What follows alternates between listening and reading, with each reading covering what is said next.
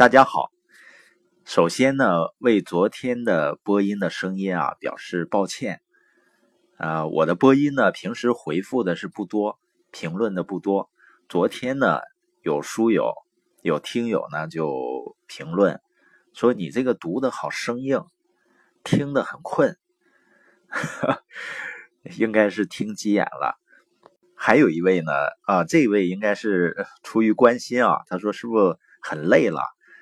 这个呃才睡醒，呃，因为最近几天呢一直在路上，而且呢说话也比较多，也有点着凉。另外呢，昨天晚上啊也算参与了一下两会的活动吧。怎么参与的呢？就是堵在高速路上了，因为安检嘛。那这个车呢就在大车中间跟着爬行。在路上呢反复录了几遍，但是呢越录呢这个声音越有点发不出来了，所以呢最后还是把这个次品吧发出来了。呃，声音是有缺陷的啊，有瑕疵，但是呢一定不要影响大家对于复利的这个神奇的魔力的认识。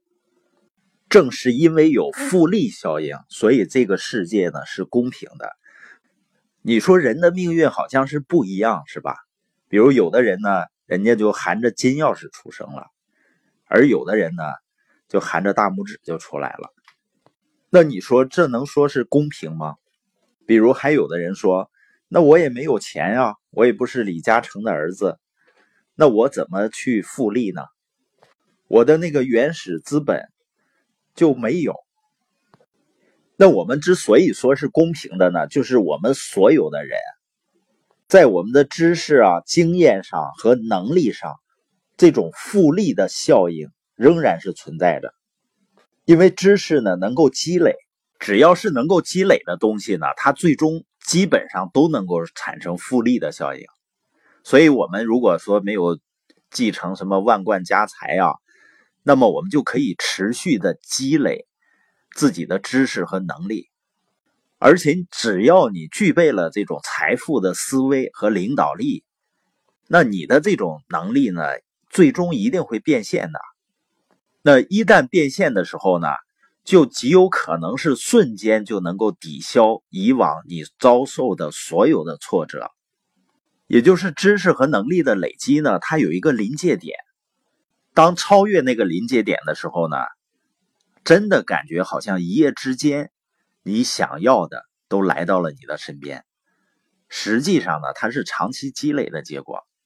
那我们关于复利呢，第一天发的时候啊，我感到很高兴的是，就是我们有一个书友叫丁娟，她呢分享她的感受，她说今天的录音好有魔力，她听了有十遍左右。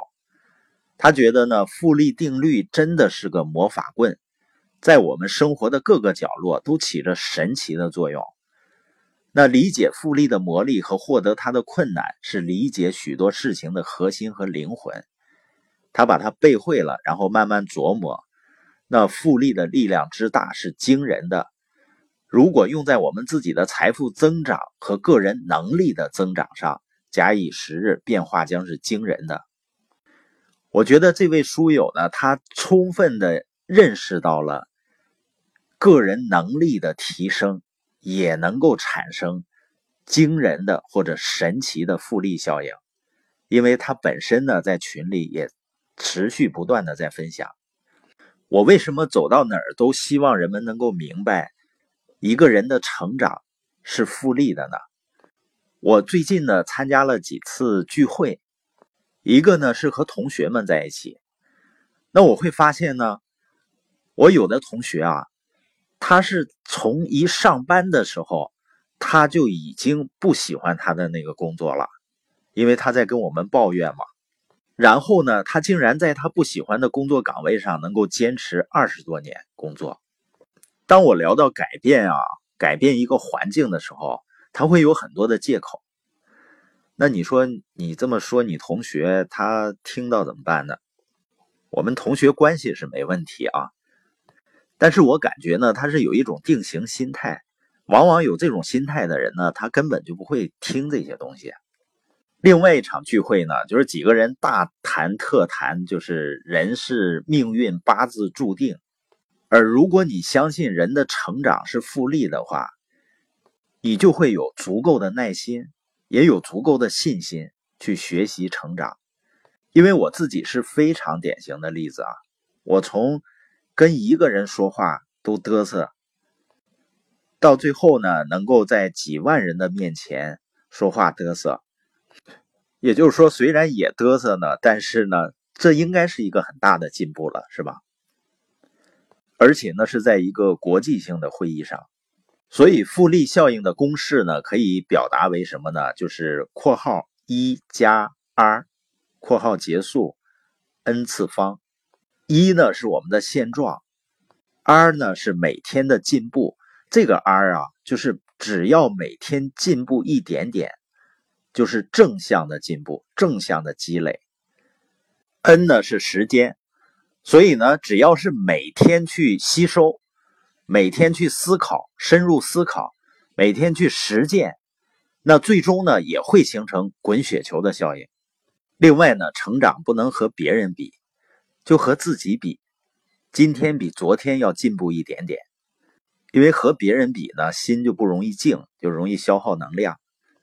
我们有的书友啊，现在通过播音呢，通过自己看书啊，他对这种学习已经开始上瘾了，而且呢，会感到极大的满足和兴奋。因为通过学习呢，慢慢的对自己人生的方向啊、自己的价值观啊、自己内心深处的动力啊，会越来越清晰。对自己见过的人、走过的路、读过的书，都有了清晰的认知痕迹。那你发现随着我们的成长，你是不是就对过去的自己，包括现在的自己，你都能看出那种思想的变化，自己行为的变化。那这种细微的内心的改变呢，会给自己带来信心的，因为就意味着我们可以通过不断的积累啊，给自己的未来带来无限的可能性。